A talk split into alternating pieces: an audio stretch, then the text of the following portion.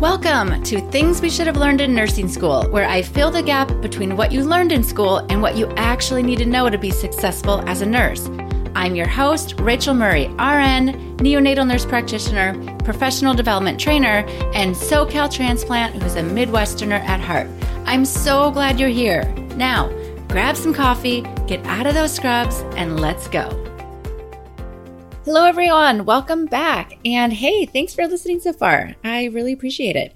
So, today is going to be very foundational. We're going to talk about emotion and if there's one thing I realized really early on in my career, it's that knowing how to engage with my emotions and definitely other people's emotions. Uh, for example, I'm really thinking of the parents in the NICU. Uh, it's really vital to our role. Emotions are absolutely everywhere. And the more we understand them, the more intentional we are with our interaction with them and generally speaking, the more intentional we are with the way we interact with our and other people's emotions, the healthier that interaction is, and then the better we feel. So, a lot of future episodes will be explained through the lens of this information that we're going to talk about today. And a lot of future episodes will be better understood by knowing this. So, we're really going to start with the foundation of emotional management don't underestimate the importance, though, of what you're about to learn and the impact that just this can have, even just this foundation information. So, as I said, today we're talking about emotions. And in particular, we're talking about how we respond when we have an emotion. Now, I don't mean necessarily the exact action that we take, but rather, what do we do with the fact that we have it? The way we engage with our emotions, our tolerance for and experience of a particular emotion. And of course, in general, while this information that we're going to talk about is true for all emotions, that is to say, the positive and the negative, or the comfortable and the uncomfortable ones, however you define them, we're really mostly going to look at the negative, right? The context of the negative emotions that we have, because honestly, the positive ones are pretty good and we just enjoy having them. And there's not a whole lot of, you know, things happening underneath the surface with our positive emotions. One caveat that I do want to mention is that the, some of this information may not be applicable in the context of trauma or PTSD. I am not trauma certified. I've never been um, a coach for for people who've had trauma. So I just want to just throw that out there that while this is really foundational, it might not really fit or be super useful in that context. It may, it also may not. I just really don't know. So, as we know, we are having emotions all day long, many of which we are somewhat oblivious to. Maybe not because they're necessarily imperceptible by any means, but because we're simply not paying close enough attention. Even if it's a really um, like kind of loud emotion and we know we're feeling something, it's rare to actually place our focus on it, right? I mean, I don't know about you, but when I don't feel great emotionally, I kind of just go through my day doing all the things that are on my list, or, you know, I'm at work seeing patients and just doing all the things, knowing that I don't really feel great, but I don't ever actually put my focus on the discomfort that I'm feeling, my focus on the actual emotion itself. So, on a scale of one to, let's say, five, how good do you think you are at really feeling or allowing your uncomfortable emotions. So we'll just start there with like a level set. So we'll say a one is um, I'm basically pretty oblivious, and number five is uh, yeah, I crush it all the time, every time. I'm really good at feeling and allowing my emotions. So where do you think you fall? So if you're like a lot of other people I've asked this question to, they say, oh, I'm pretty good, like you know maybe a four or something like that. Now I'm going to go through the four different responses that we have anytime we have an emotion. So keep in mind the um, the four different responses that I'm going to talk about, and I'm going to ask you this exact same question again, right? On a scale of one to five, how good are you at feeling slash and allowing your uncomfortable emotions? Okay, so anytime we have an emotion, which is you know all the time, right? We there are four different ways that we can respond to it or four different ways that we can engage with the emotion that we're having the first thing that we can do is we can react to it That is basically we act it out. So mostly this shows up for me when I'm really frustrated and I just like cannot hide my frustration. Um, when I feel really irritated and I, um, you know, kind of yell or I, you know, have like the Rachael Murray eye roll, as I've been told I have at times. Um, so I'm just basically reacting to that emotion. Number two, we can resist it. That is to say, we can push it away consciously, but usually unconsciously, but either one. Um, and a really good visual for this, even though I'm sure you understand the meaning of the word resist, but a visual that I like to think about is, you know, imagine you've got a closet just like full of stuff. And of course, in this analogy, it's going to be emotion, right? And you're on the other side of that closet, just really trying hard to keep that door closed, right? On the other side, it's like trying so hard to come out. It's pushing, pushing, pushing against you and you're pushing on the other side, really resisting that door opening. And what you know in that analogy, or what is, you know, pretty clear there, is that the problem with resisting an emotion is that it's still there, right? It doesn't actually go away. And the longer time or the longer you spend resisting it, the more tired you get, right? Imagine trying to hold that door closed for like days or weeks or months for some of us. So, resisting an emotion can be really exhausting. The third thing that we can do is we can avoid it. And this is way too easy to do in today's world. There are just distractions everywhere. Um, we can do social media and like a million different platforms on social media, right? It's not just one. We can eat we can decide to sleep or take a nap. We can do Netflix binging. We can do some perfectly healthy behaviors like exercise or socializing, but in the context of using them as a means to avoid an emotion, they might not actually be doing us any service. Uh, so we can avoid an emotion unconsciously, which we do a lot. I mean, how many times have you just scrolled through your phone when you're feeling anxious, right? Um, or we can do it consciously and a lot of us nurses do this as well. Like, ah, I can't think about this right now. Um, you know, how many times as an as a nurse have you consciously decided not to think about something because you're just not in a place where you can feel sad? Uh, you know, it happens to me at work all the time. Like we have to kind of go on and function. Susan David is an expert on emotions. She's a Harvard psychologist and a pretty well renowned author. And according to her research, she says, and I think this is pretty intuitive, but you know, I love to know that it's definitely backed by research. She says that when emotions are pushed away, i.e., resisted or ignored, they grow stronger. I really feel like intuitively we get that, yet we don't live our life accordingly, right? Just going around allowing all the emotions, knowing that that's going to be the healthiest for us, right? So think about um, if you're in a pool and you've got a big beach ball and you're trying to like hold it down underwater, when it comes up, and of course the ball in this scenario is the emotion, when you let go of that ball, it doesn't just gradually or nicely float to the surface. It like flies up and explodes as if it got stronger because it was pushed down, right? So that's the same idea with emotions that are resisted or avoided. All right, now I've already kind of said it, but the fourth thing that we can do with our emotions, the fourth way we can engage with it, is that we can allow them. Now, what I mean by this is that we notice it, we acknowledge it, we kind of settle into it, and we let it be there without any added judgment, without an attempt to change it or get rid of it. Now, I'll ask you again. Now that you've learned this information, you've learned these four responses, how good are you on a scale of one to five at feeling slash allowing your uncomfortable feelings? If you're like most people I've asked this question to, your answer went down.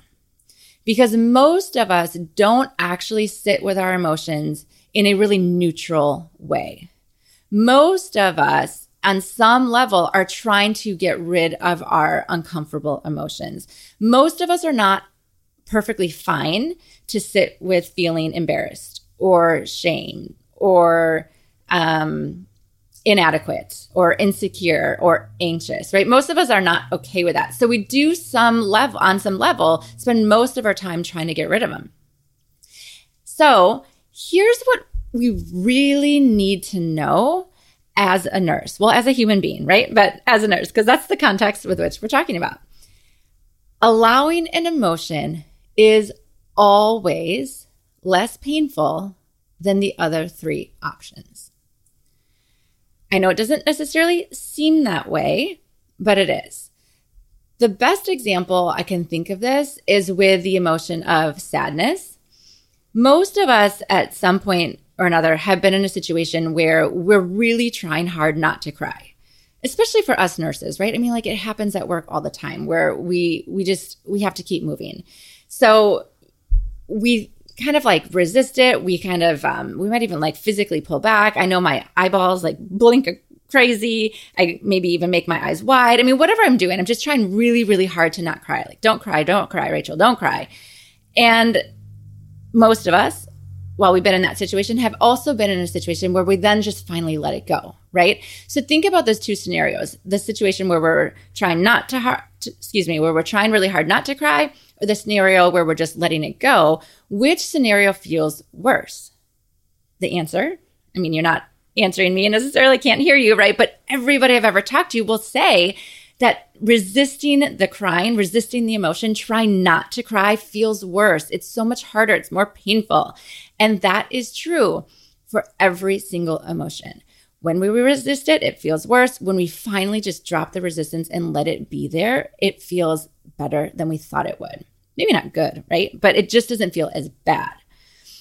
And here's why.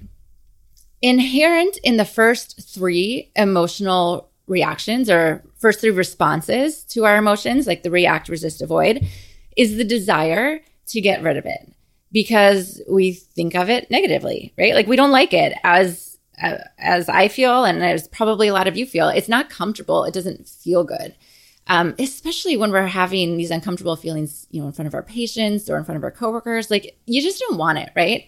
So we have these negative thoughts about it, and then therefore negative feelings about the negative emotion that we're having. So now we just have two negative emotions instead of the one right? So let's say you're feeling sad and you're in a situation where, you know, you really don't want to show sadness around certain people. So now you feel embarrassed because you're sad. So now you're sad and you're embarrassed. Let's say you're kind of new on orientation and you're just like really scared. And then you look around and you see your other new grad cohorts and they look like super confident and calm and suddenly you feel really inadequate. Like maybe I'm just not good enough. Maybe I'm not cut out for this. So n- because I feel scared and they don't, right? So now you feel scared and you feel inadequate, right? You're resisting that emotion or trying to avoid it, whatever your, your exact response is, but it's because you feel inadequate about the fact that you feel scared. Now you've piled on an added negative emotion to the original one. Or maybe you're a few years in to nursing and you feel kind of insecure when you go in still. And because you feel insecure and you think to yourself, oh, I really should have this by now. I've been in this job for, you know, two, three, four years. Why do I still feel insecure? Then you feel ashamed, right? You're judging the negative emotion that you have and just piling on the negativity. And this is exhausting. Can you imagine how much worse a 12 hour shift feels with double the negative emotion? Or more importantly, can you imagine what it could feel like going home after 12 hours with half the negative emotion than you have now? Even if you don't like do a complete 180, let's say maybe, you know, you're sometimes allowing your emotion and sometimes resisting and sometimes avoiding, you're all over the place. It's not a complete 180 from like all resistance to all acceptance. Even if you move the needle by 10, 20, 30%, that is still going to feel so much better. And can you imagine how much that helps your life at home? Right? How is your life at home affected? Whether you have someone waiting for you at home when you get there or not, you still have, you know, friends and family and people that you engage with. Can you imagine how your life at home is affected in a positive way when you're coming home with less negative emotion? You know, as healthcare providers, we're in a really unique position where we're bound to have super intense negative emotions and still be expected to function and function well under a lot of stress. And even worse, for bedside nurses, you're expected to function while on full display. That is to say, you don't have an office. You can't just casually step out to lunch. I mean, maybe you can, maybe you can go outside, but not always, right? You don't always have the time. You can't just go home early. You can't necessarily just take a longer break because you need it, right? Like as a nurse, you have a very specific schedule and you're you're in it it's normal to decide that you're going to avoid or resist an emotion throughout your workday. And that may be perfectly appropriate. You might need to do that in order to function well for the rest of your shift. And that's fine. What we need to remember is you cannot avoid it forever. And in my opinion, it should not be avoided longer than or beyond the time it takes you to get home, ideally.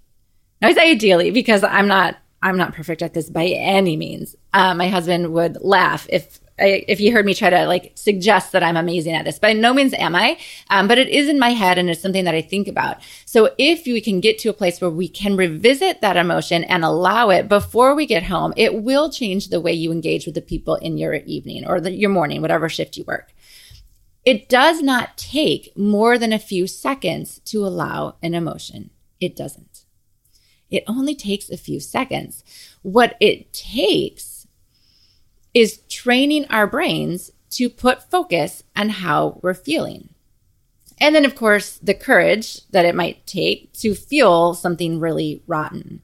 We spend so much of our time in our heads, in our brains, thinking, especially really thinking critically about what to do. Um, we spend a lot of time doing, right, taking care of our patients, um, medications, working out calculations, whatever it is, like the tasks of nursing that we just don't put a lot of focus onto our body. How is our body feeling? Where is our emotion? What is our emotion? And that's totally normal. Um, but if we don't learn to do it at all, or at the very least, at the end of the day when we go home, we're just going to be carrying around a lot of that negativity.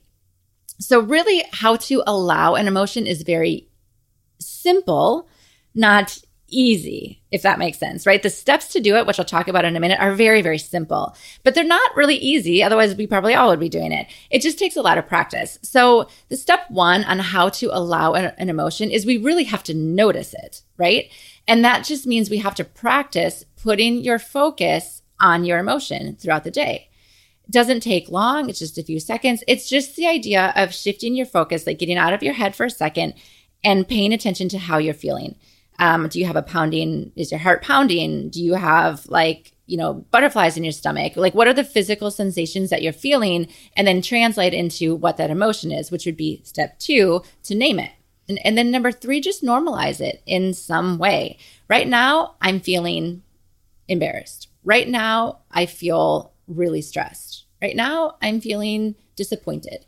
Whatever it might be. And I really like that statement of right now, I'm feeling because it's very neutral. There's no judgment in that statement. It's just a recognition. And then if you need to take a couple deep breaths, kind of settle into it, let that be okay before you move on with what you were doing, that's totally fine. So it's a super easy practice. Uh, no, again, it's a super simple practice. Right? It's not necessarily easy. I have worked with some people who have put like timers on their phone to make themselves um, practice, like shifting their focus throughout the day. Um, I, I promise it does get easier the more you practice it. And it really is beneficial because it's the quicker you can kind of nip any resistance or avoidance in the bud and move about your day with just much less emotional friction. So think about something I'll leave you with. What emotions do you typically resist or avoid? And how are you doing that? Are you scrolling on your phone during your break? Are you going home from your shift and having some drinks? And what would change for you if you were to drop the resistance and just let them be? What would it take for you to do that? How could you think differently about the experience of that emotion so that it's not so negative. So, those are a few things to think about this week as you're noticing your emotions more. And we'll be back, um, I believe, next week and a few other weeks as well on this emotion topic. We're going to look at it more from your perspective, and we're also going to look at it from the patient's perspective because what I didn't say up front, well, it's obvious, right? Because this is present in all of us but it's definitely happening in, in our patients. And the more we understand these processes of resistance and avoidance, the easier it will be for us to help our patients through the difficult emotions that they're having. All right, you guys, there you have it. Thank you so much for being here. I really appreciate all of you that are listening. And again, as always, if you've got recommendations, please shoot them my way. All right, I will talk to you next week. Bye. Thanks for tuning in to Things We Should Have Learned in Nursing School. If you found this episode helpful, please return the love by rating the show. And while you're there, don't forget to subscribe so you never miss an episode. As always, I'd love to hear your comments, questions, or topic requests. You can email me at rachael at elevatenurses.com. That's R A C H A E L at elevatenurses.com. I'll talk to you all next week.